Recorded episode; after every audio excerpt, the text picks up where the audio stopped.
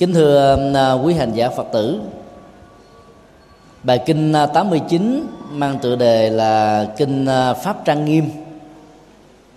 Thực chất là một nghệ thuật giới thiệu về các giá trị của đạo phật. Ở trong tiếng Bali đó, pháp trang nghiêm được dùng bằng một từ đó là Dhamma Chetiya Hòa thượng Thích Minh Châu dịch à, theo nghĩa bóng, tức là giá trị trang nghiêm, giá trị tâm linh của pháp. Còn về phương diện nghĩa đen đó, thì Chetiya có nghĩa là cái tháp thờ phượng, hay nói chung là sự thờ phượng. Dhamma Chetiya nếu dịch theo nghĩa này đó đó là tôn thờ chánh pháp. Bởi vì à, nhìn thấy được các giá trị chuyển hóa, các giá trị an vui, các giá trị hỗ trợ cho sự phát triển bền vững mà người tôn thờ nó đó có thể đạt được ở trong đời sống và sinh hoạt thường nhật của mình. Chính vì vậy mà chủ đề của bài kinh hôm nay chúng tôi xin à, giới thiệu về giá trị đạo phật thông qua tình tiết và nội dung của à, bài kinh rằng à, đức vua ba tư nặc Besanadi đã kể cho đức phật cái lời tâm sự của mình khi được yêu cầu. Tại sao ông quá thuần thành kính ngưỡng đức phật một cách là hiếm khi tìm thấy ở bất kỳ một vị vua nào dù là đệ tử của đức phật thích ca. Từ đó đó, mình có thể sử dụng tình tiết này như là một tấm gương so sánh phản chiếu với con đường mà chúng ta đến với đạo phật mỗi người đó đến với đạo phật bằng một cách thức nhân duyên và điều kiện khác nhau. Có người khi đối diện với nỗi đau cùng cực, thì tình cờ nghe được một câu kinh, làm mới là nhận thức, vượt qua được bế tắc và thấy được ánh sáng để tìm đường đi và định hướng phát triển trong cuộc đời. Cho nên đạo phật đã trở thành như là vị cứu tinh. Có người đến với đạo phật chỉ để gieo trồng phước báo vì đạo phật dạy về à, nghệ thuật làm phước, mở rộng tình thương, sống với tinh thần vô ngã, vị tha dấn thân chia sẻ, sở hữu tài sản vật chất.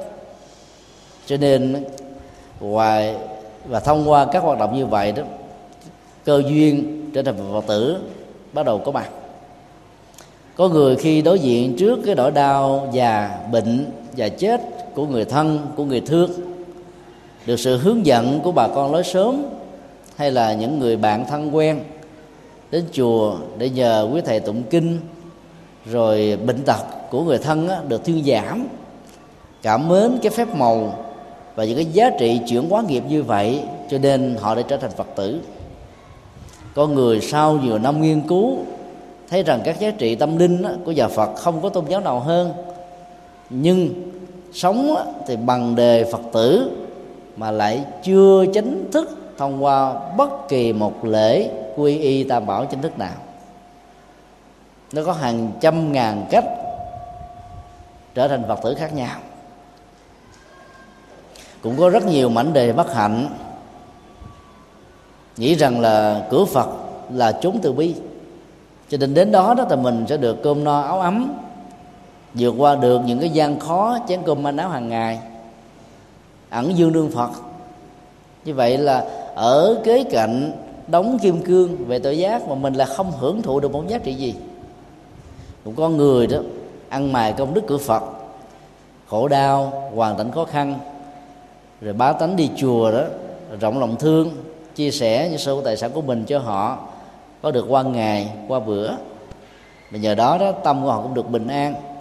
Và nhiều người biết sử dụng đó, thì lấy đó làm vốn để tạo ra một cái đời sống tự lập không bị lệ thuộc vào thai nhân ở trong tương lai. Bản thân chúng tôi thì à, đến với đạo phật từ nhỏ. Từ lúc đó đấy không biết phật là ai.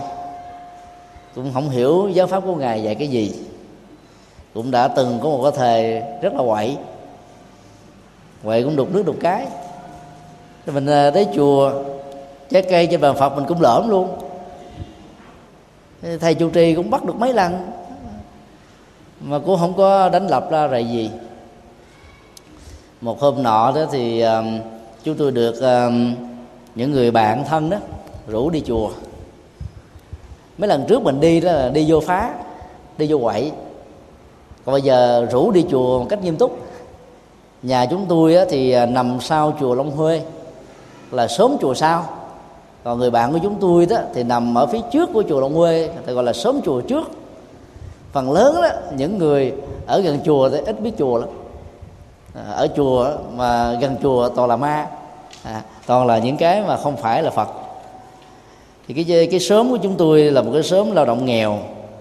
Nó cũng có nhiều điều à, bất hạnh. Cái ngôi chùa với không gian tâm linh như thế đó rộng mở. Ấy thế mà không có mấy người đã biết nương vào cảnh phật để ờ, chuyển hóa cái nghiệp lực và hoàn cảnh khổ đau của mình. Một sự tình cờ chú đi đến và trước đó chúng tôi quậy chùa. Thầy trụ trì đó lúc đó mặc dầu đã bệnh nó làm cho chúng tôi hoàn toàn cảm thấy ngạc nhiên. Không la rầy, không chửi bới, không mắng vốn.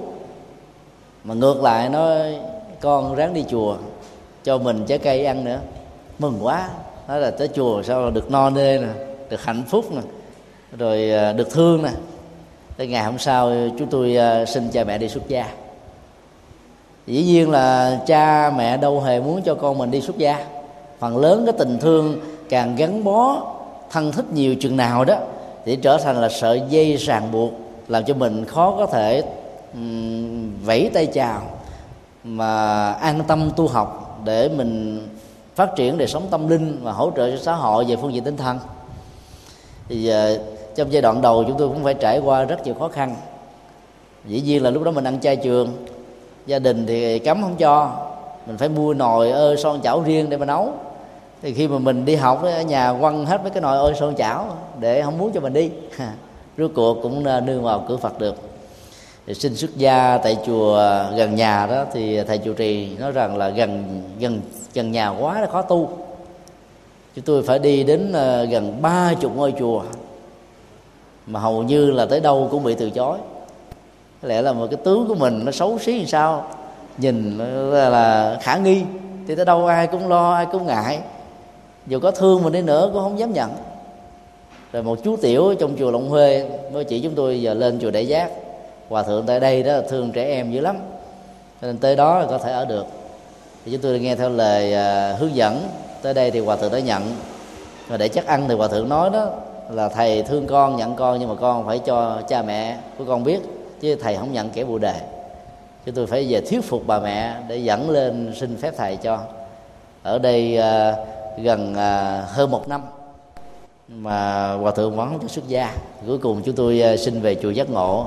Uh, cũng là một chú tiểu khác ở chùa động quê hướng dẫn. Uh, từ đó mới được xuất gia và tu học đến ngày hôm nay như vậy là xem lại bản thân mình đó, thì cái con đường đi đến Phật pháp nó vẻ đơn giản đơn mà nó buồn tẻ không à. Còn là ăn nè vui nè hạnh phúc nè hết. Thấy ông thầy dù trì không có la rầy quở mắng mình để mình cảm động mình thương rồi thì mình thấy nó có cái gắn bó. Cho nên nó có những cái nhân duyên đó có sự khởi phát của đó rất là bình thường. Nhưng mà sau này chúng ta lại biết phát huy đó, sử dụng cái chất liệu đạo lý của nhà Phật á, thì chúng ta vẫn hưởng được cái nguồn tuệ giác và từ bi của ngài. Không sao cả. Cho nên đó là giàu cái cách thế chúng ta tiếp cận đến với đạo Phật thế nào đi chăng nữa thì cái điểm giống nhau mà tất cả chúng ta đều có đó là giá trị đạo Phật. Mà ở đây bài kinh này là một cái bài kinh à, nói đến trọng tâm của điều đạo thông qua chuyện đề tự kể của vua Basanadi về lý do đi theo Phật thì bài kinh đã giới thiệu các giá trị đặc sắc của đạo Phật mà ông chưa từng tìm thấy ở tôn giáo nào. Cũng từ cái lòng à, cảm kích về những cái giá trị đặc biệt đó mà ông đã quay về nương tựa tâm linh nơi Đức Phật, nhận ngài làm thầy, nhận những lời dạy chân chính của ngài đưa đường chỉ lối và nương tựa vào sự hướng dẫn tâm linh của những vị xuất gia chân chánh. Từ đó nó mà cuộc đời của ông đã thay đổi hoàn toàn dương vước ờ, cô sa la đã được trị vì ở trên tinh thần đạo đức và pháp luật, dẫn đến một cái sự bình đẳng tuyệt đối về vai trò vị thế, về pháp luật và nhiều cái cơ hội cho tất cả các nhân tài, những người có tấm lòng đó, có thể đóng góp chất xám và công sức cho mình trong việc tạo ra sự phát triển ờ, một quốc gia mang chất liệu đạo từ bi của Đức Phật. Một hôm nọ nhân dịp đi à, viếng và thăm các vườn thiện nguyện có chất liệu à, rất là thiền vị. Không gian sâu lắng, vắng lặng hết mọi tiếng ồn. Người không có nhộn nhịp, gió mát và chim hót líu lo đó, thì nhà vua đó đã ngồi với một gốc cây. Và lúc đó đó là hình ảnh của đức thế tôn hiện về cái không gian là một cái môi trường à, rất là ừ, có cái tác dụng ảnh hưởng trực tiếp đến đời sống tâm lý và sinh hoạt của chúng ta. Nếu à, từ lúc mới sinh ra cho đến lúc qua đời đó, giới hạn thân thể và đời sống của mình ở trong bốn bức tường đó, thì niềm hạnh phúc đó, nó khó có thể có mặt được một cách tuyệt đối, nếu không phải là một vị chứng đắc được đạo quả cái không gian bốn bức tường đó sẽ làm cho tâm con người bị tù túng. Tại vì cái tầm nhìn nó bị giới hạn. Cái tầm nhìn vật lý nó ảnh hưởng đến tầm nhìn của nhận thức. Mình có mặt ở trong ờ, cái bức tường với cái màu sắc thích hợp nó làm cho tâm mình thoải mái. Với cái màu sắc không hài hòa làm cho tâm mình nó khó chịu. Với không gian vườn tược, cây xanh, bóng mát, chim mót líu lo, nhẹ nhàng thư thái, không có tranh chấp, giành giật, hận thù khủng bố đó thì tâm mình bình an vô sự.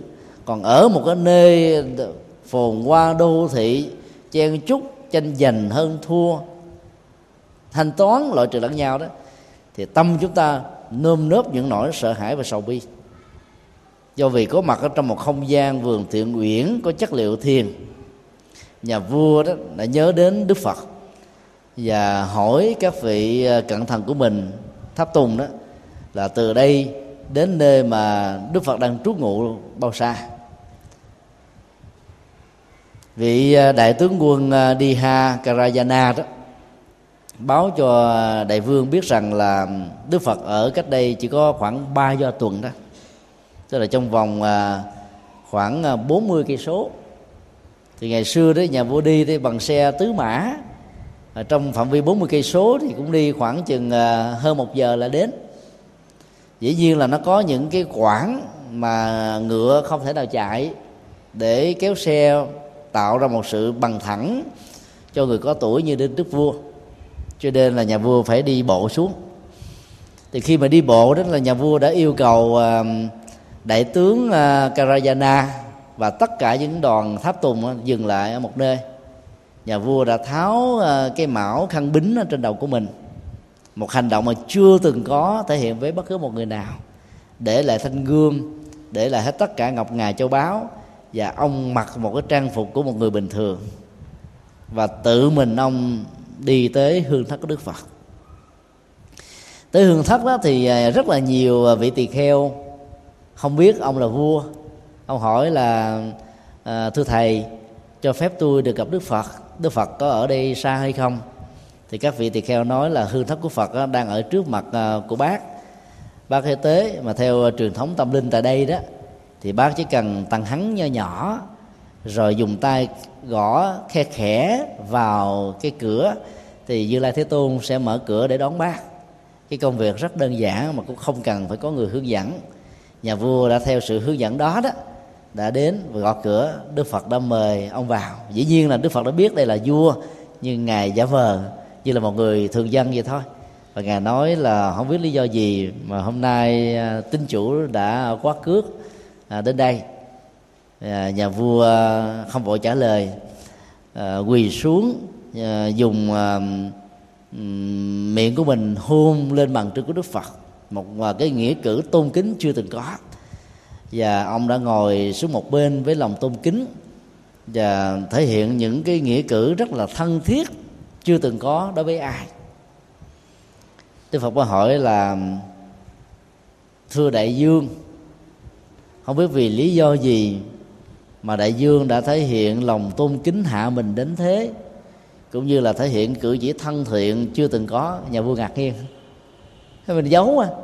Mặc đồ thường dân vô để mà bái viếng phật mà phật lại nói mình là vua. À, không thể nào uh, ngạc nhiên uh, không ngạc nhiên được dĩ nhiên là lại càng bái phục đức phật nhiều hơn. Và ông nói là ừ, lý do mà con đến gặp ngài đó là bởi vì ngày sáng hôm nay đó à, tới vườn ngự uyển với cái không gian à, rất là yên tĩnh đó, thì à, con lại nhớ đến lời đức phật dạy này các tỳ kheo mỗi vị hãy tiếp một gốc cây an lành ngồi hướng bóng mát của nó quán tưởng theo hơi thở diếp niệm tỉnh giác để đời sống được an vui không để tâm bị rong rủi theo cảnh trần. Nhờ vậy đó mà nỗi khổ niềm đau được giải phóng tâm chúng ta được bình tĩnh và tất cả những sự sáng suốt đó, nó được mở mắt để cho mọi phát minh của chúng ta có mặt. Nhờ đó mà con à, nghĩ rằng là thôi ngày hôm nay công việc chiều chính đó, nó cũng không có nhiều cho nên à, thật là một diễm phúc để được diện kiến ngài với hình thù vóc dáng của một người bình thường như thế này chúng ta thấy rằng là thường á, những vị vua hay là đứng đầu một à, quốc gia thì đi tới đâu đó thì có người canh chừng canh phòng tới đó đó tất cả những cái tự do cá nhân bị mất hết rồi. Mình đừng có muốn tự do cũng không tự do được. Các phó nhái các ông nhòm đó để theo dõi. Ví dụ như gần đây quý vị à, nghe tin là sau khi tổng thống mới của pháp á, à, đắc cử tổng thống vừa ly dị với vợ được hai tháng thì ông là có một người tình người mẫu à, và ông đã đi ờ, hưởng tuần trăng mật ở tại à, ai cập đó. thì giới báo chí và truyền thông quan tâm chưa từng có trong lịch sử của các vị tổng thống và nguyên thủ quốc gia. Mỗi cử chỉ động tĩnh của ông đều được báo chí đưa tin hết. Người ta đã mua những cái ống tele đến dài 2 mét có thể đứng ba bốn cây số khoảng cách mà vẫn có thể chụp rõ một một các cái cử chỉ mà ông thể hiện đối với cái người yêu của mình cho nên à, xem ra đó thì à, những người làm lớn đó thì rất là là là khổ sở à, trước những cái ống nhòm và sự khai thác thông tin của giới truyền thông. Còn những người mà chưa có tên tuổi thì chúng ta nôm nốt mà muốn được báo chí phỏng vấn, đưa tin hỏi han đến mình. Còn người có tên tuổi rồi ta sợ cái đó lắm. Bởi vì phần lớn báo chí đã khai thác những cái tin xấu mà. Càng nổi tiếng chừng nào đó thì càng trở thành cái bia hồng tâm cho người ta Ờ, chỉ vào chính mình. Và nếu không khéo đó không có sức định tĩnh đó, dễ nổi cáo phiền não sân si bực tức đó, thể hiện nó làm đánh mất cái tư cách và giá trị mà tình cảm cũng như là sự ờ, mến quý đó của quần chúng dành cho chúng ta. Thì nhà vua đã lột bỏ hết tất cả những cái à, à, hình thức của nhà vua để trở thành một người thường dân sống một cái cảnh đời nhẹ nhàng thư thái mà cũng không cần đến an ninh cũng không sợ bất kỳ một cái cuộc à, thích khách nào. Bởi vì ông cảm thấy rằng là sống và chết đó, là chuyện à, rất là hiển nhiên thôi. Đức vua à, Besanadi đó là sanh cùng năm cùng tháng với Đức Phật. Cái ngày mà ông đến với Đức Phật đó thì Đức Phật và ông đó là tròn 80 tuổi. Hai cuộc đời nó có nhiều cái điểm rất là giống nhau một bên nó trở thành minh quân một bên nó trở thành là là pháp phương là vua của đời sống đạo đức và tâm linh. Vừa có mối, mối quan hệ à, thân thiện và tình bạn và vừa có một cái giá trị à, tâm linh giữa tình thầy trò. Cái, cái mối quan hệ như thế rất là hiếm có. Như vậy là khi mà đức vua xác định các giá trị tâm linh đạo đức mà các tôn giáo khác không có đó đã làm cho ông phải chọn lấy đạo phật như là tôn giáo chính của mình. Chúng ta phải biết rất rõ rằng là là trước khi đạo phật có mặt đó thì à, tản độ bà la môn giáo đã trở thành là đời sống tâm linh lớn này từ bỏ một tôn giáo để đi theo một tôn giáo mới. Lúc bây giờ nhất là tôn giáo uh, chưa có mấy người biết đến là cả một thách đố rất lớn. Phải là một người có trí thức mạnh dạng lắm thì mới có thể cắt bỏ được cái gốc rễ tôn giáo của mình. Mà vốn nó mang lại cho mình nhiều cái giá trị thế này thế kia mặc dù nó chưa tuyệt đối và rốt ráo. Rất là nhiều người biết đến giá trị của đạo phật mà mấy ai đã dám uh, từ bỏ những gì mà cái giá trị nó không bằng như là đạo phật để trở thành một tín đồ mới của đạo phật. Nhà vua ở đây rất là dứt khoát và nhờ cái sự dứt khoát như thế đó cái vận mệnh quốc gia của cô Sala đã được đổi mới. Bởi vì một vị minh quân dùng luật pháp và đạo đức đó để mà trị vì mà trên tinh thần của tình thương thì chắc chắn rằng là tất cả các thần dân nó sẽ được cơm no áo ấm. Ông đã chia sẻ tâm sự với đức phật. Thứ nhất đó, là chánh pháp của đức phật là khéo được giảng thuyết người thực tập khéo hành trì và có kết quả đây là lý do đầu tiên mà ông đã đến với đức phật. Ông đã phân tích rằng là các đệ tử đến với đức phật đó là tu trọn đời. Phần lớn là như thế. Trong khi đó, đó rất nhiều các vị tu sĩ bà la môn hay là sa môn của kỳ na giáo hoặc là sa môn của chủ nghĩa duy phật đi theo tôn giáo đó ở ờ, phần tư của cuộc đời còn lại.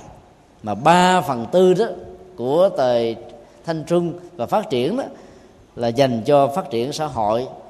Và do đó đó là họ đã thiếu đi cái định hướng tâm linh hướng dẫn. Cho nên các bế tắc và khủng hoảng xã hội có thể có. Thậm chí nó có từ sự nỗ lực thiếu phương pháp. Vì à, thấy cái tính thời gian khác nhau giữa những người à, tu tập và hành trì theo đạo Phật và những tôn giáo khác đó, vua đã tin tưởng như thế này gia pháp đó nó phải có một cái chất liệu gì đó đặc biệt lắm. Mặc dầu đó, những người theo đó xuất thân từ nhiều vị thế xã hội khác nhau. Có người là vương tôn công tử, có người là hoàng thân quốc thích, có người là một đại tri thức, có một người là đại chính trị gia, có những người nghệ thuật, nhà văn hóa lớn, có những người làm thương ờ, thương gia, doanh nghiệp, trẻ, có năng lực, có tài ba có đóng góp được cuộc đời biết đến ấy thế mà đã trở thành đệ tử của ngài sống một cách giản dị rầy đây mai đó. Có khi đó thì ngủ dưới gốc cây có khi thì ngủ dưới uh, uh, một cái mỏm đá có khi thì ở trong hang động có khi ở rừng sâu mà vẫn bình an vô sự và giữ cái đời sống đó trọn cả cuộc đời.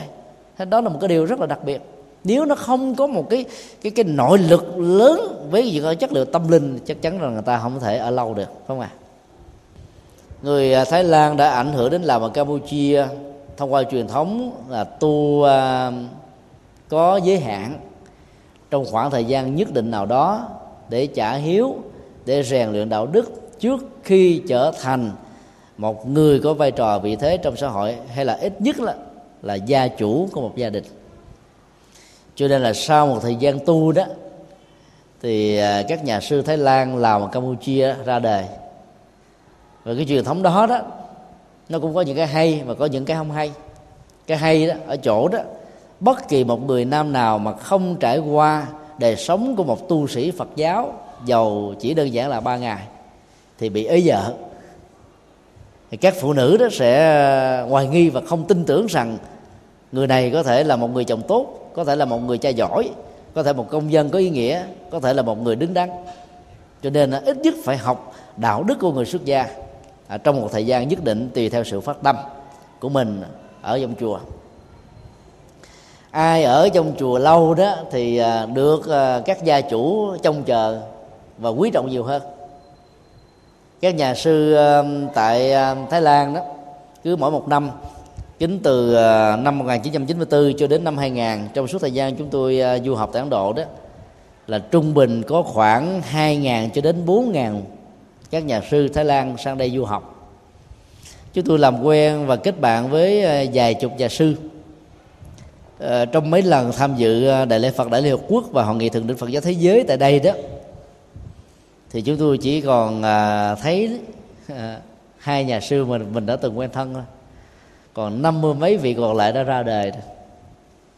và bởi vì đó một nhà sư tu tập lâu ở trong chùa có văn bằng có kiến thức và có tư cách đó, thì xã hội ta quý trọng lắm cho nên các cô ngồi sắp hàng chờ đợi mà rồi à, cha mẹ của các cô đó đó thì lại thuyết phục nói là thôi sư ra à, làm rễ của gia đình nhà tôi để cho gia đình này được à, phúc cái chất xám và đời sống đạo đức của nhà chùa đó có thể à, làm nền tảng cho cả một cái gia đình nó được bình an vô sự. Cái truyền thống này nó cũng có cái hay. Ở chỗ là hầu như người nam nào ngoài là những người theo đạo thiên chúa giáo và hồi giáo đều là những nhà sư, từ nhà chính trị, nhà quân sự, vua, rồi à, thủ tướng, các bộ trưởng, được luật pháp quy định, những vị nắm vai trò cầm cân nảy mực quốc gia, ví dụ như là thủ tướng và các bộ trưởng chính yếu đó, phải là một phật tử.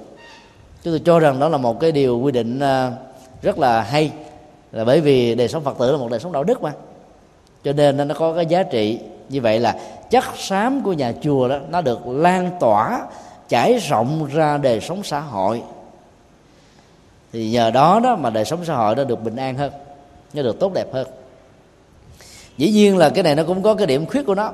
Ví dụ như là một vị ờ, đi tu từ thời nhỏ, sáu bảy tuổi, cho đến lúc mà mình ờ, trưởng thành về phương diện ờ, kiến thức Phật học, về phương diện đạo đức tu tập và hành trì đó, ở tuổi 30 thì suốt gần 20 năm hoặc là trên 20 năm như vậy đó chúng ta lại không phục vụ được cho nhà Phật một cách trực tiếp, mà chúng ta chỉ phục vụ cho xã hội hoặc là gia đình mình mà thôi cho nên ở Thái Lan mà tu cho đến trọn đời đó trở thành như là viên ngọc quý à bởi vì à, sau khi có văn bằng học vị đó là quá nhiều cô ta ghé mắt ta để ý.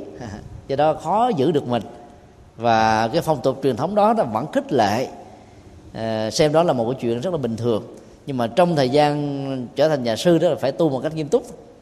Còn khi nào mà mình thấy là mình à, nên dấn thân đóng góp xã hội thông qua hình thức một người cư sĩ đó thì trở về đời sống tại gia. Và cái điều hay á, tại truyền thống này đó đó là không hề có phân biệt đối xử giữa cái khoảng thời gian làm nhà sư và sau đó trở thành một người cư sĩ tại gia. Cái sâu sắc là, là nằm chỗ đó. Trong khi đó tại Việt Nam đó một vị tu sĩ nào mà ra đời đó thì người ta gán cho một cái từ là phá trai phạm giới. Cho nên là những người đó giàu có chắc xám giàu có khả năng giàu có tấm lòng muốn đóng góp cũng mặc cảm không dám đến chùa. Đến chùa thiên hạ phật tử nhìn mà cái cặp mắt nó xa lạ lắm. Rồi cho người đó ngần ngại mà muốn đóng góp mà cũng không đóng góp được chính vì thế mà chúng ta nên mạnh dạng thay đổi cái nhìn này. Vì cái chất xám đó một khi nó được cấy vào uh, ở trong tâm thức của con người nhất là chất chất xám Phật học đó nó có một cái giá trị đặc biệt lắm nó chỉnh đốn nhiều thứ lắm. Cho nên là giàu là hình thức xuất gia hay là tại gia thì người đó vẫn có thể sống trọn vẹn với tư cách của mình để đóng góp những gì mà mình cần phải đóng góp cho xã hội.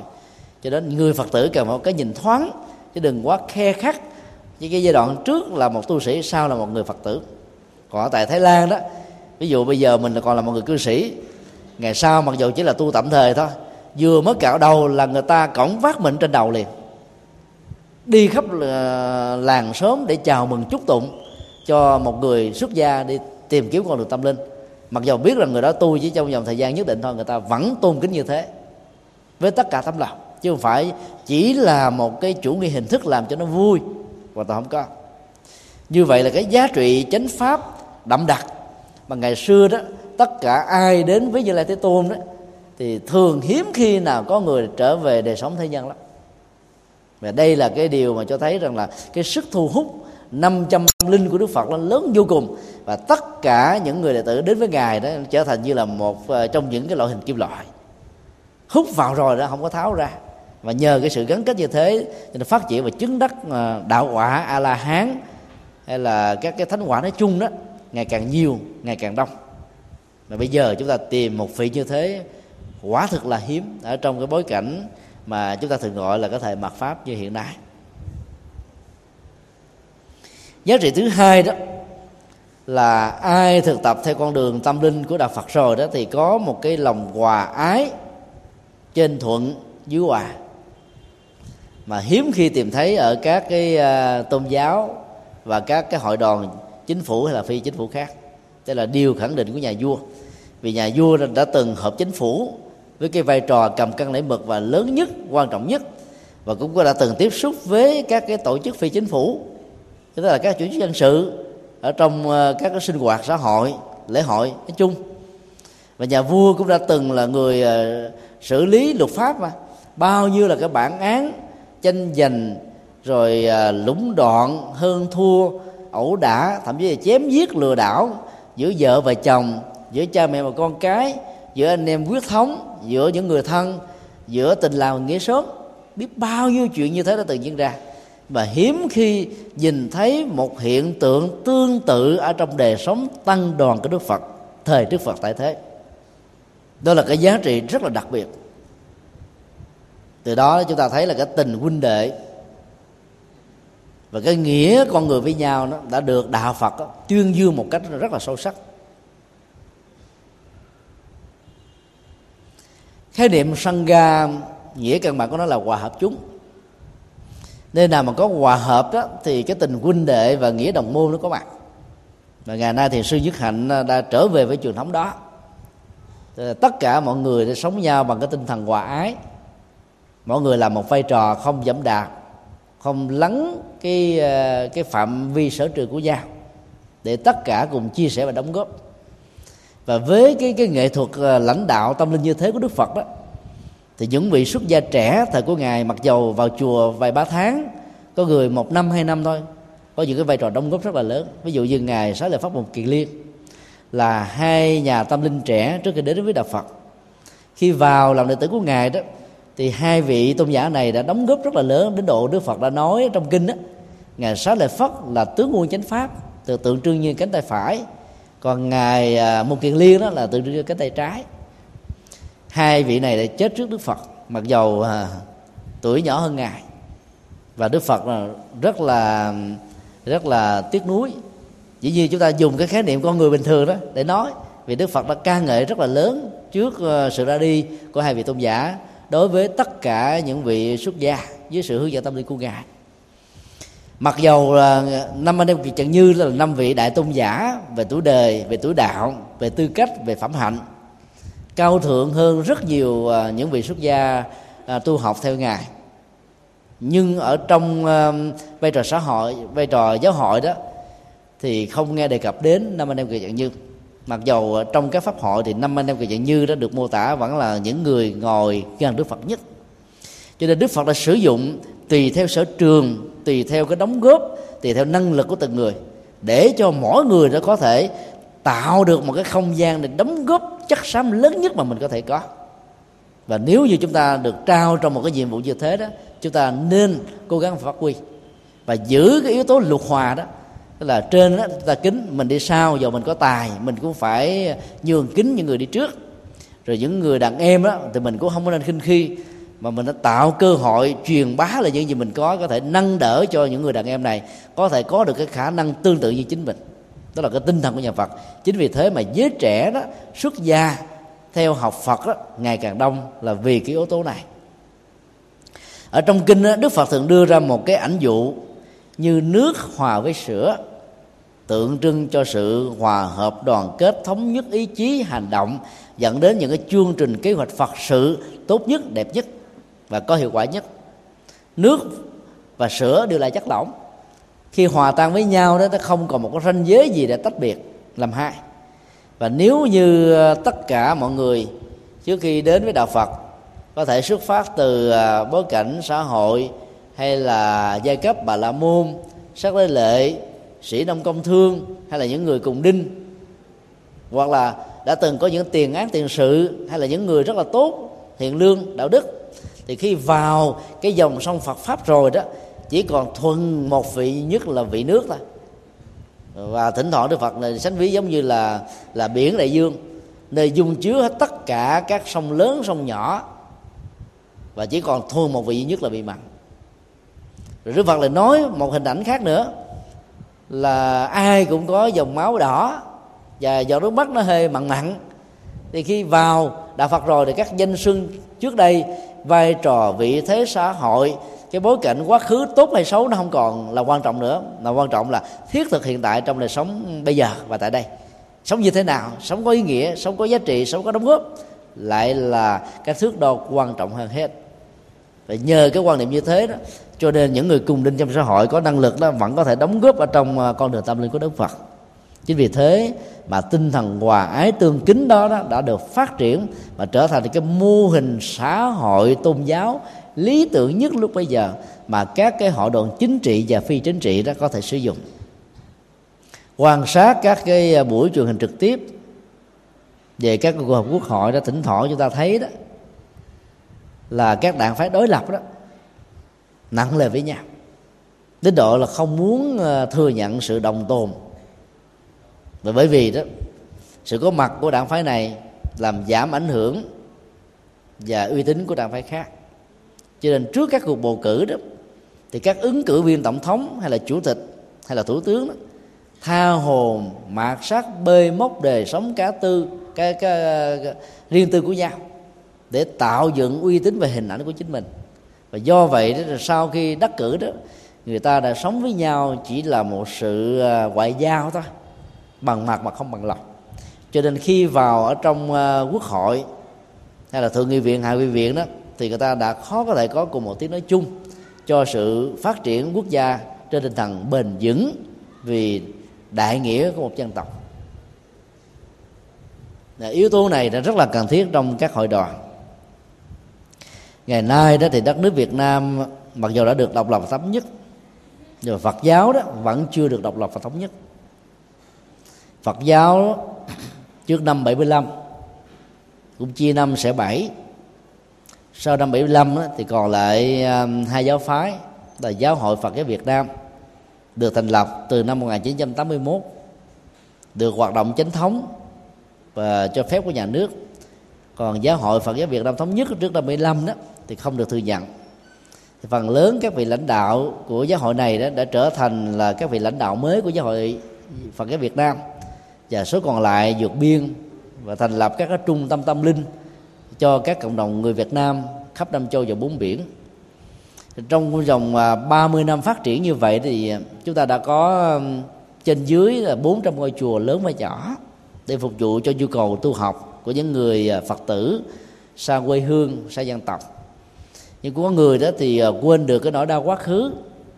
Là theo tinh thần Phật dạy xóa bỏ hận thù để cùng hướng về cái sự xây dựng làm đẹp cho quốc gia. Nhưng cũng có uh, một số các ngôi chùa đó dưới ảnh hưởng của à, uh, với uh, HO hận thù về chính thể. Cho nên nó đã gây nhiều cái sức ép làm cho các chùa đó có muốn độc lập cũng khó có thể độc lập được. Bởi vì cái sự tồn tại của các chùa liên hệ đến cái lòng hảo tâm cúng kính của người phật tử. Mà các chùa đó là mua phải trả góp. Chỉ đóng vào trong ngân hàng khoảng 10% thì ngôi chùa đó phải trả góp và tối thiểu là từ 10 cho đến là 30 năm tùy theo uy tín và phước báo của từng vị trụ trì. Mà nếu như là quần chúng mà ngưng cái phần mà đóng góp đó, thì các cái chùa đó là phải bị ờ, dở đi. Và do vậy mà các sức ép về chính trị đó, nó ảnh hưởng khá nhiều cũng giống như là cá cần đến nước mà tồn tại. Từ chỗ đó đó là mà cái quan niệm về hai giáo hội đó. Mặc dầu trong nước thì nó không có ờ, sự phân biệt mạnh nhưng mà ở hải ngoại nó nó trở thành như là một cái gì rất là căng thẳng. Cho nên các nhà sư Việt Nam mình là từ trong nước mà đi ra giảng kinh thuyết pháp đó, thường bị một cái sức ép lớn lắm mà chúng tôi đã từng à, chia sẻ trong một số bài giảng. Cái sức ép đó nó làm cho người ta bị quan niệm rằng là ai mà trong nước đi ra đó đều là những người thuộc về nón cói người ta suy luận như thế này nếu mà không phải là người lớn có thì tại sao được ờ, cấp giấy thông hành hộ chiếu để được đi ờ, du lịch? Trong khi đó một số vị khác là bị cấm đoán. Cái tính logic trong suy luận này nó làm cho một sự kiện không có chân lý được nâng lên thành chân lý. Trong khi đó việc đi uh, du lịch hay là giảng kinh thuyết pháp ở các quốc gia nó thuộc về cái quyền quyết định của các nhân viên visa của nước ừ, nước đó, chứ không phải là của người Việt Nam, hay là của chính phủ Việt Nam. Người Việt Nam đó, trước đây đó thì ờ, cái thủ tục là làm hộ chiếu hơi khó. Mấy năm trở lại đây đó thì người ờ, thường dân chỉ mất 15 ngày là có thể được. Còn người tu sĩ Phật giáo có một khoảng thời gian khá dài, từ 2 năm trở về trước đó, phải mất từ 6 tháng cho đến hai, ba năm mới có được cái hộ chiếu. Khi được hộ chiếu rồi đi ra hải ngoại là bị người ta chụp mũ rất là nhiều thứ cái thủ tục lý lịch cho tu sĩ mình rất là khó khăn. Bây giờ đã cỡ mở. Một số thành phố lớn như là thành phố Hồ Chí Minh, Huế, à, Hà Nội đó thì có thể xin à, thủ tục hộ chiếu trong vòng 15 ngày. Còn một số tỉnh lẻ đó vẫn phải là dài ba năm trời. Với hình thức lòng người tu là khó vô cùng. Vượt qua những nỗi khó khăn đó ra ngoài là bị những sức ép khác nữa. Như vậy đó, Phật giáo nó trở thành như là mất đi hòa hợp và đoàn kết. Mà bản chất học thuyết của nhà Phật đó, chưa từng có một tôn giáo nào dạy như vậy cả. Bằng dân bản, bằng nghĩa đen chữ trắng, bằng biểu tượng triết lý, bằng khuyến khích hành trì, bằng thực tế, bằng đời sống, bằng những giá trị mà Đức Phật đã để lại trong kinh và trong lịch sử của nhân loại. Đó là một nỗi đau. Cho đến lúc nào mà các giáo hội Phật giáo đó phát triển mạnh về tông môn pháp phái và không đặt nặng về ý thức hệ giáo hội trên nền tảng của ý thức hệ chính trị của từng giai đoạn lịch sử đó thì lúc đó đạo Phật mới thực sự là phục vụ cho quyền lợi của quảng đại quần chúng. Tại vì phần lớn là người phật tử đến với các ngôi chùa đó người ta không bận tâm rằng là chùa này đi theo giáo hội nào. Mà tới đó đó người ta đặt ra cái nhu cầu rằng là cái, cái nỗi khổ niềm đau và những khó khăn á, của tôi đó chùa này có thể giúp cho tôi tháo gỡ được hay không? Các cái nhu cầu gieo trồng phước báo để phát triển về đời sống đạo đức và tâm linh đó có thể được phát triển ở ngôi chùa này hay không? Nếu câu trả lời là có họ đi. Nếu câu trả lời là không thì họ phải tới chào đi, đi đi tìm một cái không gian tâm linh khác thôi. Ấy thế mà rất nhiều quân nhân trong cộng đồng người Việt Nam ở hải ngoại không bằng tâm về chuyện đó. Và họ cũng chẳng từng hoặc là đã từng học bây giờ không muốn hành trì lời Phật dạy về hòa hợp đoàn kết xóa bỏ hận thù cho nền tảng từ bi về trí tuệ. Cho nên muốn khích quý thầy quý sư cô ngồi trên đống lửa và muốn biến tất cả những người phật tử tại gia và xuất gia trở thành các chiến sĩ để chống lại một chính thể nào đó. Hoàn toàn sai với tinh thần và đạo lý của nhà phật. Bởi vì nó không thiết lập được sự hoạt kính. Còn đạo lý của nhà phật đó là không bằng tâm về bế tắc quá khứ. Và phật dạy chúng ta hãy cắt đứt với quá khứ vì quá khứ nó tồn tại rất nhiều nỗi đau. Mà thậm chí ngay cả cái hạnh phúc mà chúng ta cũng cắt đứt là bởi vì đó là mình sống trên tiếc nuối, sống mơ mộng, chim bao chứ không có hiện thực các nhà chính trị thì sống trên quá khứ. Các nhà à, lịch sử sống trên quá khứ. Các nhà khảo cổ sống trên quá khứ. Đó là chuyện của họ. Còn chúng ta muốn hạnh phúc thì chúng ta phải đóng những chương sách của quá khứ lại. Mà sống với hiện tại, đầu tư phát triển thật tốt để cho nỗi khổ niềm đau không có mặt lời phật dạy là như thế. Còn nhà chính trị theo lời phật dạy không là quyền lựa chọn, quyền tự do của họ nhưng đừng vì thế mà bắt buộc các tu sĩ phật giáo và những người cư sĩ tại gia phải trở thành những chiến sĩ. Điều mà đức phật không hề dạy. Cái đây về hôm đó thì à, có một cái cuộc điện thoại à, ở hoa kỳ gọi về. Tác giả của nó tự xưng là một người đang ở à, nhà trang, muốn hỏi thăm về đạo lý. Nhưng mà họ gọi bằng cái điện thoại di động, cái số nó hiện lên hết mà không biết. Chứ tôi biết đây là một cái cái bẫy là muốn gài mình một cái gì đó. Họ hỏi thăm vài câu về Phật học rồi sau đó đề nghị chia sẻ về những cái à, quan niệm chính trị kinh tế văn hóa trong nước trong mấy chục năm qua về quan điểm của hai giáo hội. Chúng tôi trả lời rất là đơn giản không phải vì sợ. Cho nó như thế này chúng tôi là những người làm công tác à, văn hóa à, Phật học cho nên đó, sở trường chúng tôi nằm ở khoảng đó. Nếu như tôi có một cái chút tin tưởng nào về phương diện này đó thì à, không chỉ bằng điện thoại mà có thể bằng à, con người thực tế. Chúng ta có thể trao đổi tiếp xúc với nhau để cùng học hỏi. Còn những lĩnh vực đó đó à, mà hỏi chúng tôi thì quý vị đã gõ làm địa chỉ. Muốn hỏi về chính trị thì gặp các nhà chính trị. Chính trị chống cộng sản hay là chính trị ủng hộ cộng sản chính trị tư bản hay là chính trị phi tư bản là chuyện của quý vị đó. Chứ còn hỏi các nhà sư và buộc các nhà sư đi làm cái chuyện đó nó không đúng rồi kêu nhận định đánh giá về à, quốc gia dưới góc độ này thì nó cũng không không thích hợp. Trong rất nhiều bài kinh chúng ta thấy, rất nhiều những cái cuộc mà hội thoại với nhau về những cái chủ đề về chính trị, về thế sự này nọ, đức phật nói là đều là những điều vô ích. Còn đức phật là dạy chúng ta là hãy làm, hãy hành động, hãy sống. Còn đàm luận không đi tới đâu muốn một quốc gia phát triển, hãy sống với sự phát triển. Muốn quốc gia được thái bình, hãy sống với chủ nghĩa hòa bình muốn quốc gia được tiến bộ hãy sống với cái tâm cởi mở để mà tiếp xúc với những cái mới. Chứ còn bàn luận nó không đi tới đâu. Phải hành động thôi. Thì khi mà nghe chúng tôi nói như vậy thì cái người đặt câu hỏi họ họ họ giận tức lòng lộng lên. Họ nói đồ nhà sư giả dối. Đồ, đồ nhà sư mất đất thương thân. Đồ nhà sư cộng sản. Đồ nhà sư quốc danh. Nói xong cúp điện thoại. Phải chịu thôi chứ sao giờ? Người ta được quyền muốn chửi mình sao ta chửi? Mình được quyền không không không giữ nó vào lòng. Bởi vì giáo hội có thể đúng, có thể sai. Chúng ta hãy tôn thờ tam bảo, phật, pháp tăng, trong giai đoạn nào, trong chính thể nào, ở nơi nào đi nữa. Tôn thờ tam bảo, sống đúng với tam bảo, với tinh thần lý tưởng đó. Chúng ta được bình an, vô sự và góp phần phát triển, ban là lợi ích cho mọi người. Mà vẫn không bị rơi vào tình trạng gọi là ừ, cô lập với xã hội hay là bị người ta phê bình chỉ trích là người tiêu cực người mà tôn thờ tam bảo sống tích cực, vô ngã vị tha vô cùng. Rất là đau khổ cho Phật giáo Việt Nam vì không có được cái sự hòa ái tương kính như là cái tinh thần mà nhà vua Besaradi đã ca ngợi giáo lý của Đức Phật có được những chất liệu đó. Điều thứ ba, đó là người tu có kết quả hiện tại. Nhà vua nói là trước khi đến với đạo phật đó, thì ông đã từng là tín đồ của bà la môn giáo nghe chỗ nào nói các vị sa môn có tâm linh cao biết được đời trước đời sau thì ông đều đến chiêm bái học hỏi hành trì theo sự hướng dẫn. Nhưng không mang lại một sự thỏa mãn nào mà phần lớn nó chỉ là những lời đồn đại thôi. Khi đến ờ, quan sát đó thì các hành giả sa môn bà bà la môn đó, ông nhìn thấy mặc dù được ông bảo trợ cúng kính mà ngày càng yếu gầy khốn khổ xấu rồi à, không có hấp dẫn.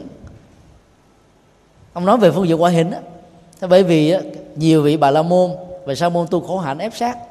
Tu càng ngày bệnh tật càng, càng càng tăng. Cô càng ngày khổ đau càng có. Cô càng ngày đi đọt cảm xúc hành hạ thân thể mình.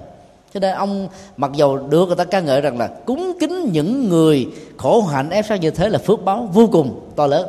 Nhưng ông trong thâm tâm không cảm thấy có một sự hài lòng nào.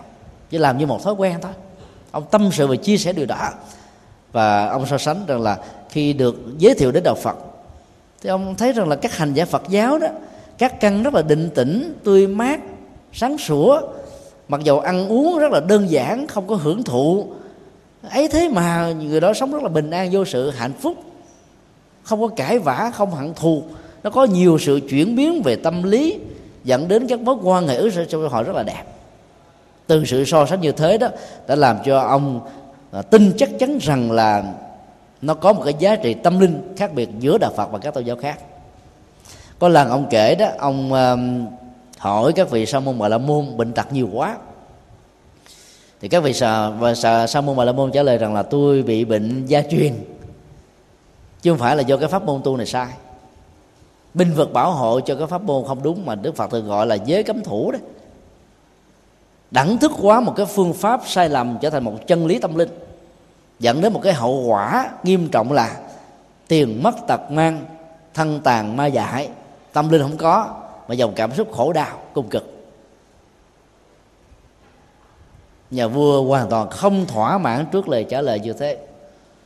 Cho vì đó đó, ông không cần hỏi, mà ông chỉ cần quan sát thấy rằng là nhiều vương tôn công tử đó khi trở thành là một vị tu sĩ đó cái tâm thanh thản nhẹ nhàng từng bước chân đi từ lời nói từng ý nghĩ từng việc làm. Nó thể hiện ra một cách rất là rõ không có giấu giếm được không có giả trang được. Cái gì mà chúng ta giả trang đó nó có mặt trước ờ, thì nó không mặt sau. Nó có ở trước số đông đó, thì nó hỏng ờ, khi ở một mình. Ông đã giả dạng ra một người ờ, một ông già 80 tuổi mà mặc áo thường dân tới gặp đức phật thì dĩ nhiên là khi mà đi từ cái cổng chùa mà vào đến hương thất đức phật là cũng phải vài cây số. Ông gặp biết bao nhiêu nhà sư? Nhà sư trẻ nhà sư già nhà sư từ bà gia môn nhà sư từ sắc đến lệ nhà sư từ uh, uh, giai, giai cấp cùng linh của xã hội. Mà thấy ai cũng an lạc hạnh phúc không có tiếng ồn không tranh luận không hơn thua không hận thù mà bình an vô cùng. Thì đó trở thành một cái ấn tượng tốt đẹp nhất cho nên là người phật tử làm sao là khi mà mình đi chùa rồi đó về tâm tánh mình thay đổi. Trước đây mình có thể là cao có khó chỉ bây giờ mình rất là thoải mái nhẹ nhàng mà vẫn làm cho con cái mình thành công. Từ đó thì ta mới tin phật ta mới thấy rằng là cái chất liệu tâm linh của đức phật nó lớn đến độ làm cho cái người mà đi tới chùa này được thay đổi hoàn toàn. Thì người ta mới đi phật theo chứ đi theo phật chứ. Những cái, cái à, mùa lễ văn hóa, tâm linh của nhà phật đó, thì quý vị nên giảm giá. Quý vị đề cái mùa ví dụ như là nhân mùa du lan bán giảm giá, thì ta thấy là về nhờ có du lan, nhờ có hiếu thảo mà mình có được cái giá trị kinh tế tiếp thị này. Thì người ta thì có thiện cảm với phật đó. Nhân mùa phật đản, giảm giá. Thì ta có ấn tượng, tương tự. Nhân mùa tết truyền thống, tức là tết của đức phật di lặc, chúng ta treo, trao những nụ cười, tặng những niềm vui. Thì tự động ta biết đến đạo phật và thông điệp của ngài do đó là người phật tử phải sống làm sao thể hiện trọn vẹn cái kết quả hiện tại. Chứ đừng có mơ màng rằng là sau khi chết được sanh về tây phương mới hưởng được những cái an lạc đó. Nếu ở hiện tại mà không an lạc thì đừng có đừng có hồng mà tương lai có được an lạc. Vì nhân quả mà. Phải an lạc hiện tại thì chúng ta mới có thể hy vọng là tái sanh về tây phương theo nguyện vọng của mình. Còn ở hiện tại sống khắc cổ, khắc kỹ lúc nào không có mùa xuân cái mặt là bậu bậu bậu bậu cái tầm nhìn thì thấy vẻ nó căng thẳng, mỏi mệt. Ai thấy cũng mắc ớn, cũng sợ hết trơn. Thế làm sao mà sanh tây phương được? Phải tây phương là cái nơi mà cực lạc mà không có nỗi đau, không có nỗi buồn. Phải làm sao cái gương mặt mình nó tươi tươi rối thoải mái, sáng sủa, hạnh phúc, bình an. Đây là cái điều mà đức vua ba tư đặc đã nhìn thấy ở những người đệ tử đức phật. Các căn rất là định tĩnh, không dao động, sống thông dong tâm chân chất không bị vướng mắc như là những cái con thú sống ở trong rừng. Nó không hề bị vướng mắc ờ, về nhà cửa, tài sản ờ, hay là một cái gì đó. Sống rất là thoải mái. Đây là những điều mà ông ờ, không chỉ là nghe bằng lỗ tai, mà thấy bằng con mắt thông qua sự quan sát của chính bản thân mình. Thứ tư đó, là sự huấn luyện của đức phật rất là hay, như là một nghệ thuật tiêu chuẩn mà luật pháp với những cái cán cân công bằng về sự trừng phạt vẫn không thể làm tốt được. Ông tâm sự với đức phật đó, trẫm làm vua, có quyền hành tuyệt đối về sự hành quyết, về sống và chết, về xử phạt, về trục sức về ra lệnh, về trắng và đen, về đúng và sai. Ấy thế mà vẫn có người không sợ. Ông kể rằng là có những lúc ông ờ, đang xử phạt đó, các phạm nhân vẫn lớn tiếng chửi bới ông. Rồi có nhiều à, người ngồi đó là chứng kiến đó. Cắt ngang lời ông mặc dù ông ra lệnh, thậm chí là chui dây tam tộc. Mà người ta vẫn không sợ, người ta vẫn phát biểu. Người ta vẫn làm cho cái không gian đó trở nên là náo loạn. Trong khi đó, suốt à, thời gian ông quan sát theo dõi các vị xuất gia ở trong các rừng mỗi khi à, đức phật thuyết pháp hay là các vị a la hán thuyết pháp giảng kinh không hề có một tiếng tầng hắng, không hề có những lời trò chuyện, không hề có những cái tâm sự trong nhà ngoài phố, xen lẫn can thiệp ảnh hưởng chi phối. Thỉnh thoảng có những cái tiếng ho do bị vi cảm cúm. Thì những người ngồi kế bên nói rằng là, hãy đi ra xa xa chút xíu để không làm động tâm những người có mặt. Nhắc nhở trong một cái tinh thần rất vui vẻ chứ không có la quát, mắng, tháo, chửi bới ông thấy rằng là một cái không gian tâm linh rộng gồm có hàng trăm cây số như vậy, mà vào chỉ nghe tiếng chim hót líu lo, chứ không nghe tiếng người. Thế là một cái điều rất là đặc biệt. Không lạ gì, không ngạc nhiên gì, khi ai xà thế đó bị sai rất lương tâm là giết cha của mình, được à, đại thần à, Jivaka hướng dẫn đến gặp Đức Phật để làm mới cuộc đời. Ông vào ông nhìn thấy là mười mấy ngàn chư tăng, đang ngồi yên phân phất không có một tiếng động, một lời nói. Ông quảng hút sợ hãi. Rồi ông sợ là nó có một cái sự phục kích để à, thích khách ông. Và ông nói với à, Jivaka rằng là, ngươi đang bày trò gì để giết ta đây, phải không?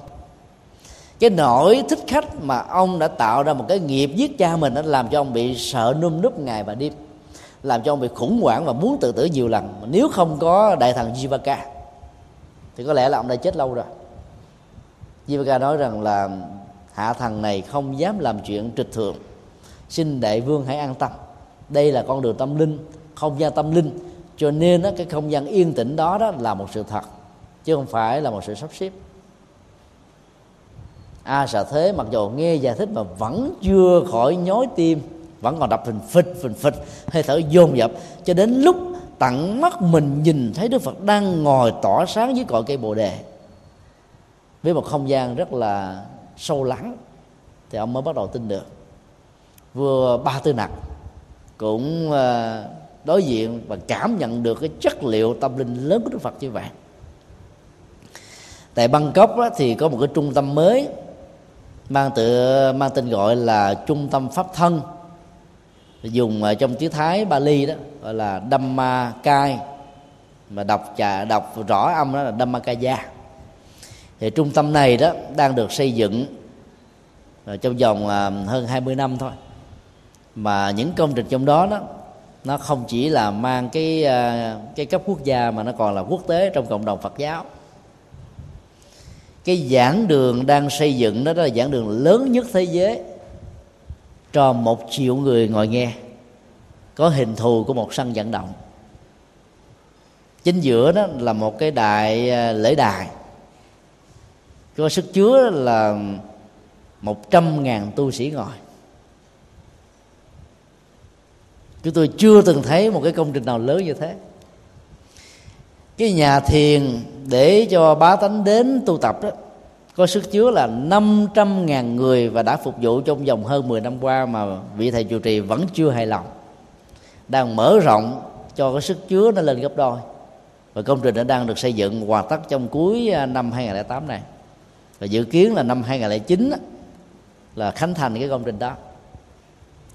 Thì tại đây những cái ngày lễ lớn đó thì có khoảng 500 ngàn người đến tham dự.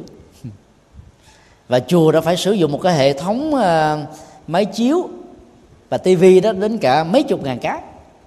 Để ở chỗ nào người ta cũng có thể nghe, thấy và nó có một đài truyền hình satellite phát sóng trên toàn cầu.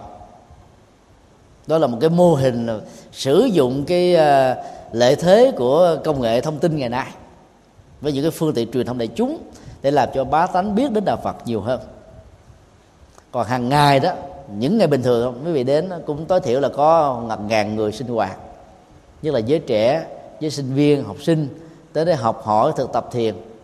Chúng tôi cho rằng là cái mô hình đó là một mô hình khá lý tưởng. Điểm đặc biệt mà chúng tôi trích dẫn ra đây đó, khi tham dự một cái khóa tu 500 ngàn người, chúng ta không hề thấy tại đó sử dụng microphone để điều phối mà vẫn yên lặng phân phát. Đặc biệt vậy thì chúng ta ở Việt Nam khoảng chừng ngàn người thôi, mình phải dùng à, micro để ổn định, để hướng dẫn, để thông báo, để chỉ định, và nói rất là nhiều và thậm chí nói từ sáng đến chiều. Thằng này không có microphone mà người ta vẫn yên phân phát. Có mặt trong không gian như vậy là chúng ta gợi nhớ đến cái bối cảnh mà đức vua ba tư nặc này đề cập ở trong bài kinh à, 89 này. Cái chiều sâu à, của sức sống tâm linh đó nó làm cho con người không cần phải nói, mà vẫn có thể hiểu nhau. Không cần phải gia dấu mà vẫn có thể là đang truyền thông cho nhau được. Mà vẫn không dẫn đến những sự hiểu lầm. Cho nên các khóa tu thiền của Phật giáo Nam Tông trên khắp thế giới do cư sĩ thiền sư Goanda hướng dẫn đó là suốt 10 ngày người ta không nên nói với nhau. Và hạn chế luôn việc và truyền thông bằng viết đó. Và cái phương pháp duy nhất đó, đó là buông xả. Nỗi đau buồn phiền không được giữ trong lòng buông hết. Và cái buông đó cũng không cần phải tâm sự chia sẻ buông một cách ừ, sạch sành xanh sau 10 ngày tu ra cái tâm mình nó nhẹ nhõm vô cùng bình an an lạc. Chính vì cái phương pháp đó nó, nó là copy từ cái phương pháp của đức phật trong bài kinh này mà cái hiệu ứng trị liệu cũng như là sự quảng bá của nó rất là rộng rãi quần chúng. Thì trong vòng chỉ hơn ờ, hai chục năm đó thành lập trung tâm. Bây giờ trên uh, một trăm quốc gia đã có trung tâm thiền vipassana của cư sĩ thiền sư Gonda đó là không phải là một cái chuyện dễ làm mà chúng ta cần phải học hỏi.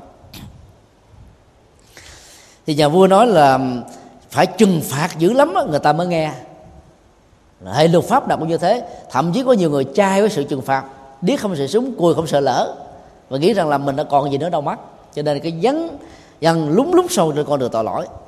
Còn lần này đó, bên nhà Phật không hề có trừng phạt, không hề gì đó. Ấy mà người ta nghe răm rắp thực hành nghiêm túc, có kết quả hiện thực, và có sự chuyển hóa hẳn hoi. Đó là một cái ờ, cái gì đó mà ông cho rằng là nó rất là chiều sâu về tâm linh mà chỉ có đạo Phật mới có. Thứ năm là những kẻ đến Đức Phật với cái mục đích vấn nạn và chứng tỏ rằng mình hơn Đức Phật về trí tuệ đó đã trở thành đệ tử xuất gia. Và tối thiểu là tại gia của ngài. Mà chưa từng thấy ở trong tôn giáo nào đã có được một cái tỷ lệ cao như là đối với Đức Phật. Chúng ta biết là theo truyền thống Nam Tông á, Đức Phật thành đạo ở tuổi 30 sau 6 năm thổ hạnh. Còn theo truyền thống Bắc Tông đó thì Đức Phật thành đạo ở tuổi 36 sau 11 năm tu. 6 năm tầm 5 năm tầm đạo 6 năm khổ hạnh. Và do vậy đó, theo cái không gian, cấu trúc thời gian này đó, thì à, Bắc Tông cho rằng Đức Phật thuyết pháp 49 năm, Nam Tông cho rằng Đức Phật thuyết pháp là 45 năm. Đức Phật giảng biết bao nhiêu là bài kinh. Và ở cái tuổi trẻ thành công như là một cái đại tâm linh lớn của người ấn độ đó, dẫn đến và kéo theo biết bao nhiêu là sự ganh tị, muốn hãm hại đức phật để làm cái thanh danh của ngài chết đi. Ấy thế mà cái thanh danh đó ngày càng tỏa sáng như vườn mặt trời. Trước những cái nỗ lực ganh tị thấp hèn của nhiều người nhỏ bé, như là những ngọn lửa của các con đom đóm lập lè vào ban đêm, không có chất liệu thắp sáng và phát quả thật sự. Thì ông không chỉ là là là nghe nói mà còn chứng kiến ở trong rất nhiều bài giảng mà ông có mặt. Nhiều người đã đến với một mục đích. Bà la môn có, sát lệ lệ có, gia chủ có và những người cầu linh có. Được, gọi là, thuê mướn, được sắp xếp, được dàn dựng với cái năng lực bác học biện tài vô ngại, phân tích vấn đề như là trẻ sợi tóc ra thành từng mảnh nhỏ. Và đây là ngôn ngữ của kinh mô tả. Ấy thế mà khi đến với đức phật đó, chưa kịp vấn nạn hoặc là đã có vấn nạn đức phật thì chỉ cần nghe đức phật trả lời vài ba câu thôi. Tất cả những thái độ đó nó tan biến hết trơn. Đó là một cái điều mầu nhiệm vô cùng.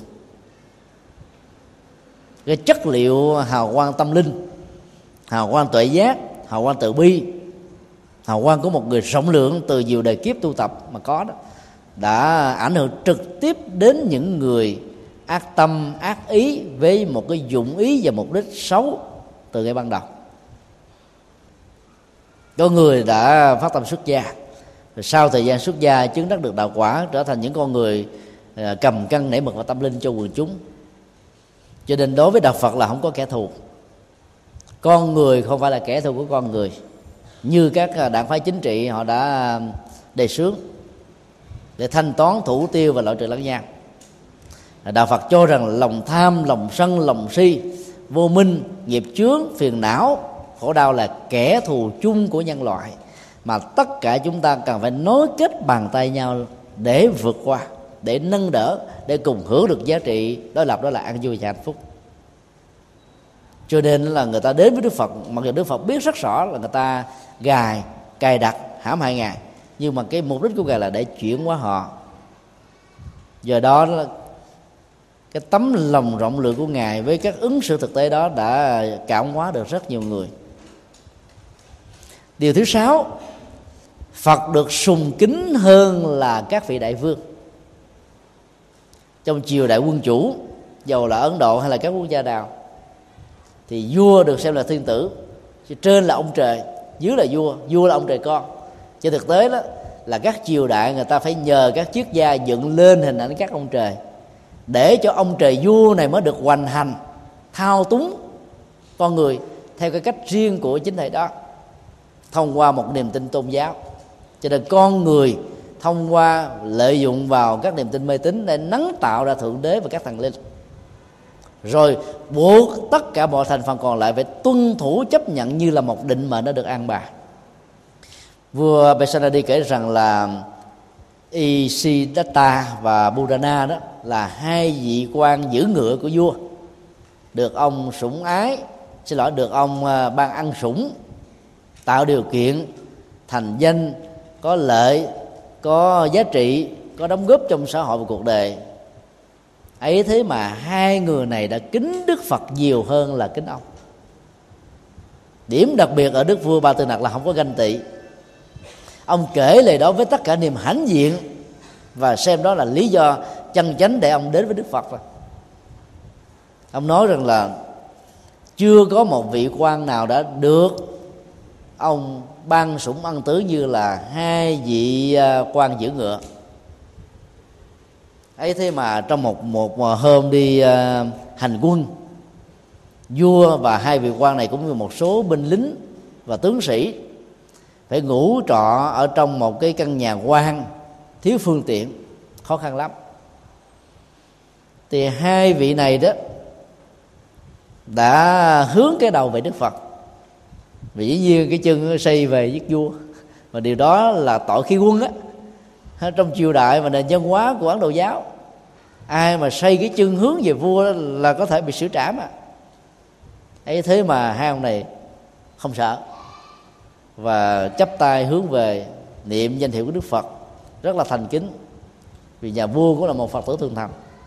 Và biết được tâm tánh của hai ông, cho nên biết là không phải hai ông này chơi xỏ lá mình, mà kính phật thật sự. Cho nên nhà vua đã trích dẫn lại cái câu chuyện này để cho thấy rằng là mặc dù có thể bị ghép vào cái tội khi quân, chết á, nhưng mà người, những người đó vẫn tôn kính đức phật hơn là tôn kính vua. Như vậy là minh quân đó, nó có giá trị về chính trị cầm cân nảy một, một quốc gia. Nhưng không thể nào bằng pháp vương là một vị vua chánh pháp. Có giá trị tâm linh đạo đức giải quyết nỗi khổ niềm đau về tâm lý về nhận thức về ứng xử về nhân quả về nghiệp báo về tiến trình sanh tử của một kiếp sống. Và đó đó chúng ta thấy là nó có một cái giá trị khác biệt nhau. Từ góc độ này mà chúng ta cần phải mạnh dạng là không nên gắn liền chính trị với đạo phật. Vì chính trị là nhất thời. Nó có một giai đoạn thôi chính thể nào rồi cũng phải trôi qua. Dù tốt, dù xấu, dù phục vụ cho quyền lợi của dân hay không phục vụ cho quyền lợi của dân, thì nó cũng phải chạy theo quy luật của thời gian, tức là vô thường. Trong khi đó, con đường tâm linh đó của phật đã vượt lên trên. Chính vì thế đó mà các nhà sư đó không bận tâm về chính trị, không lăn la với các chính khách, mà cái truyền bá con đường tâm linh của mình, các chính khách nào thấy hữu duyên thì đến thì mình hướng dẫn hết mình, không hữu duyên đó, thì mình cũng không bận tâm. Thì cái cách sống độc lập như thế đó, nó mới làm cho đạo phật có thể tồn tại, phát triển một cách là siêu việt thời gian. Vốn được xem là một trong năm đặc điểm quan trọng nhất mà giáo pháp Đức Phật có thể có.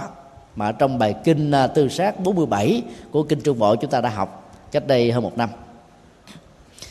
Điều à, cuối cùng đó là giống và khác giữa vua và Đức Phật vua Besanadi mới nói rằng là bạch như lai thế tôn nếu con nhớ không lầm á, thì con và ngài sinh ra cùng tháng cùng năm chỉ khác nhau ngày thôi. Con cũng làm vua ngài cũng làm vua. Nếu ngài không đi tu thì ngài cũng làm vua. Bây giờ thì ngài trở thành là vua của à, đạo phật vua của con đường tự giác. Con và ngài đều thuộc dòng dõi à, sắc đế lệ chánh dòng bảy đời quyết thống giữa cha và mẹ không hề bị tạp nhiễm thông qua các cái cuộc hôn nhân tạp chủng giữa sắc đế lệ và các cái giai cấp khác. Con và ngài đều là những người của nước cô sa la. con và ngài đó đều có những tướng hảo. Con và ngài đều là những người có uy tín. Nhưng nếu so sánh đến cùng đó thì con đó chỉ là một hạt cát và ngài như là một quả núi. Con đó có thể đóng góp cho xã tắc của cô sa la, còn ngài luôn cả tất cả những thần dân trong 16 nước liên bang của Ấn Độ này và nhiều quốc gia khác. Con có thể trong hiện tại còn ngài đó là quá khứ, hiện tại và tương lai. Con có thể có ảnh hưởng với cái chủ nghĩa này, nhưng mà ngài đó là siêu việt hết tất cả mọi thứ. Cái quay đức của ngài rất là lớn. Năm nay con và ngài đều tròn 80 tuổi, nhưng giá trị đóng góp của ngài đó, nó lớn vô cùng. Những gì mà ngài đã làm cho cuộc đời đó, ngài đã làm xong trách nhiệm phận sự đã được tròn. À, tất cả những cái đó đều rất là đáng trân trọng. Cho nên khi so sánh giữa con và ngài con cảm thấy rằng là mình có nhiều thứ cần phải học nhiều thứ cần phải làm nhiều thứ cần phải phấn đấu nhiều thứ cần phải vươn lên nhiều thứ cần phải tiến tới.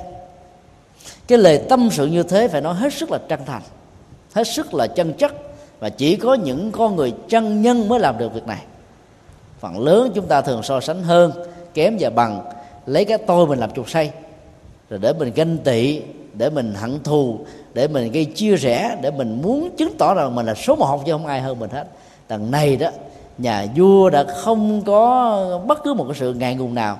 Khi thấy rằng là ông chỉ là một cái gì rất nhỏ so với tuệ giác, đạo đức, tâm linh và đóng góp của đức phật để giúp cho con người và xã hội nói chung. Sau khi à, chia sẻ bảy lý do căn bản thì à, vua à, tăng bà sa la xin lỗi, vua ba tư nặc đã tạ từ như lai thế tôn trở về hoàng cung. Vì lý do rằng là con cũng có rất nhiều việc chiều chính và ngài cũng có rất nhiều phật sự. Con đã cảm ơn ngài trong cái cơ hội được tiếp xúc ngài ngày hôm nay với tư cách là một người, con người đối với con người. Con đã bày tỏ hết tất cả những tâm sự của ngài, của con cho ngài nghe. Thì nhà vua đã ra về và đức phật đã tiễn ông đi trong cái tình thân và cái tình thương khi nhà vua rời khỏi à, tịnh xá thì à, đức phật mới gọi tất cả tăng chúng và nói như thế này người mới tiếp xúc với ta không ai khác hơn là vua Besanadi tức là vua Ba Tư Nặc. Tất cả mọi người đều ngạc nhiên. Và nhất là những vị sư à, tiếp xúc với nhà vua đó cảm thấy là bái phục vô cùng.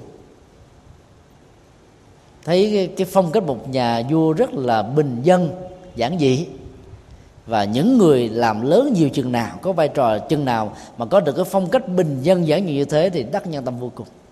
Xem tất cả mọi người như là người thân, như là người em, như là người cháu, như là người con, như là người anh, như là người chị, như là chú bác của mình.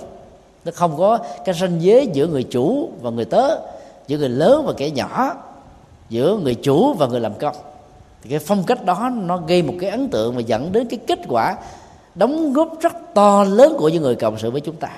Mà nhà vua phật tử Besadadi đã làm rất là tốt. Cho nên Đức Phật đã ca ngợi ông và nói rằng là tất cả mọi người hãy học theo bài học của vua Besadadi về phương diện quản trị. Về phương diện à, ứng xử giao tế thì sẽ à, có hạnh phúc rất là lớn. Cho nên à, quý vị hãy tôn kính pháp như vừa được diễn ra. Quý vị hãy thờ phượng pháp như là vừa được à, nghe biết. Nhờ đó đó mà năng lực hướng đến mặt mục đích tâm linh và giải thoát nó sẽ có mặt. Ở đây thì chúng ta thấy là đức phật chê chữ. Dhamma Chetiya có nghĩa là thờ phượng pháp. Thờ phượng pháp không nghĩa là thờ phượng tín ngưỡng tôn giáo, như là các tín đồ lại lục văn sinh các giáo chủ của mình. Ngày xưa người ta không có cái truyền thống lại. Đức phật không yêu cầu là ai lại ngài cả. Về sau này đó thì chúng ta tôn kính ngài, chúng ta thể hiện dưới góc độ tôn giáo chúng ta lại ngài. Ngày xưa cũng không ai à, thấp thấp nhang mà cúng phật. Như bây giờ, chúng ta tôn kính như là một biểu hiện cần thiết. Ngày xưa cũng không ai tới năn nỉ để xin xỏ ngài cái gì. Ai có nỗi khổ niềm đau thì bày tỏ tâm sự từ ngài mới theo cái thời, theo cơ, theo căn, theo tánh mà chia sẻ những bài pháp thoại ứng với cái hoàn cảnh để giải quyết vấn đề nhân quả giúp cho người đó vượt qua bế tắc cho nên đức phật đã nói là hãy tôn thờ cái pháp đó. Như vậy chúng ta có thể hiểu rằng là bảy cái nội dung căn bản.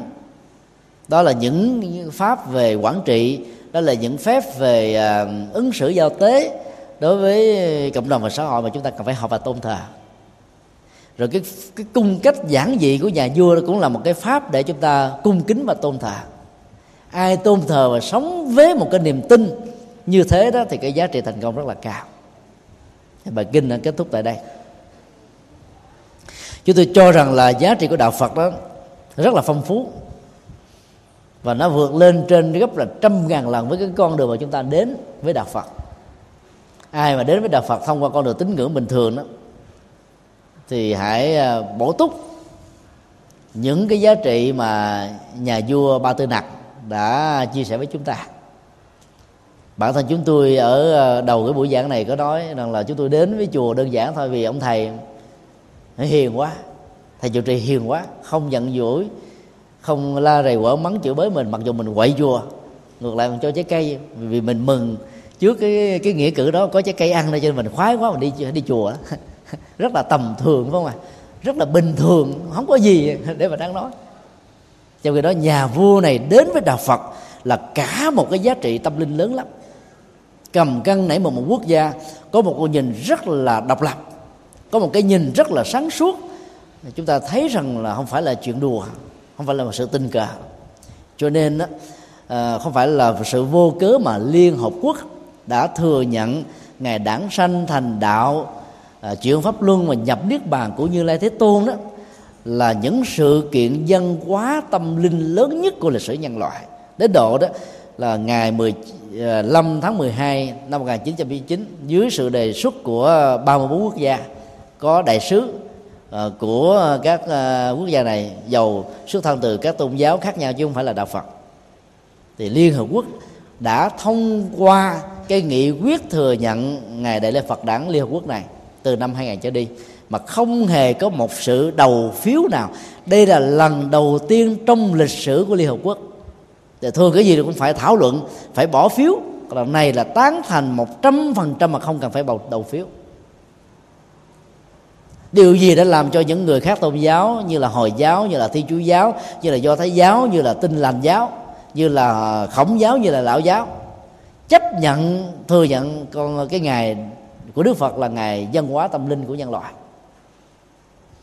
Là bởi vì giá trị thật của đức phật, giá trị thật của đạo phật những đóng góp của đức phật, những đóng góp của đạo phật cho lịch sử của nhân loại. Mà liên hợp quốc đã sử dụng cách thầm lặng biết bao nhiêu năm qua để giải quyết các vấn nạn khủng bố, để xây dựng hòa bình, dẫn đến cái tình trạng phát triển bình, bền vững trên tinh thần không phân biệt chủng tộc, không phân biệt giai cấp, không phân biệt màu da sắc tộc, không phân biệt tôn giáo. Cho nên ờ, chúng ta đến với đạo phật là một diễm phúc lớn. Bởi vì những giá trị của nó đó có thể giúp cho chúng ta rất là nhiều từ bài kinh thứ nhất cho đến bài kinh à, 89 này ở dưới chúng ta học qua ba bài nói về giá trị của đạo Phật. Bài đầu đó nói về à, giá trị thiết thực của đạo Phật và năm đặc điểm. Bài kinh 47 là kinh tư sát nói về những cái giá trị khác. Còn bài kinh 89 này nói về cái con đường đến với đạo Phật của một vị nhà vua, có ảnh hưởng lớn đối với à, quê hương xã Tắc cô sa la và cũng là cái trung tâm dân vật lớn ở trong à, đất nước Ấn Độ 16 liên bang lúc bấy giờ. Nếu như các nhà cầm cân nảy mực, những nhà lãnh đạo, các à, công ty xí nghiệp, các tổ chức chính phủ, uy chính phủ đều có những cái nhìn khách quan, tham khảo cái cách thức mà nhà vua ba tư đặt đến với đạo phật thì chúng tôi tin chắc rằng là nó có rất là nhiều điều mâu nhiệm sẽ được diễn ra. Cho nên đó là đến với đạo phật là một nồi hãnh diện và tự hào và do vậy đó ngày đại lễ Phật đản phải là một cái ngày hãnh diện và tự hào. Chúng ta phải ăn mừng cái ngày này quan trọng nhất, hoành tráng nhất, quy mô nhất, trang nghiêm nhất từ trước đến giờ. So với ngày rằm tháng giêng, rằm tháng 7 và rằm à, rằm tháng 10 ở trong Phật giáo phần lớn người ta làm lớn là cái ngày rằm tháng 7 còn ngày rằm tháng tư đó làm lèo tèo lắm. Năm nay ráng làm sao làm cho thật quy ga chắc lại để tạo cái tiền đề và cái đà để cho những cái ngày sau nó được tốt hơn. Vì chúng ta thấy là giá trị đạo Phật rất là lớn.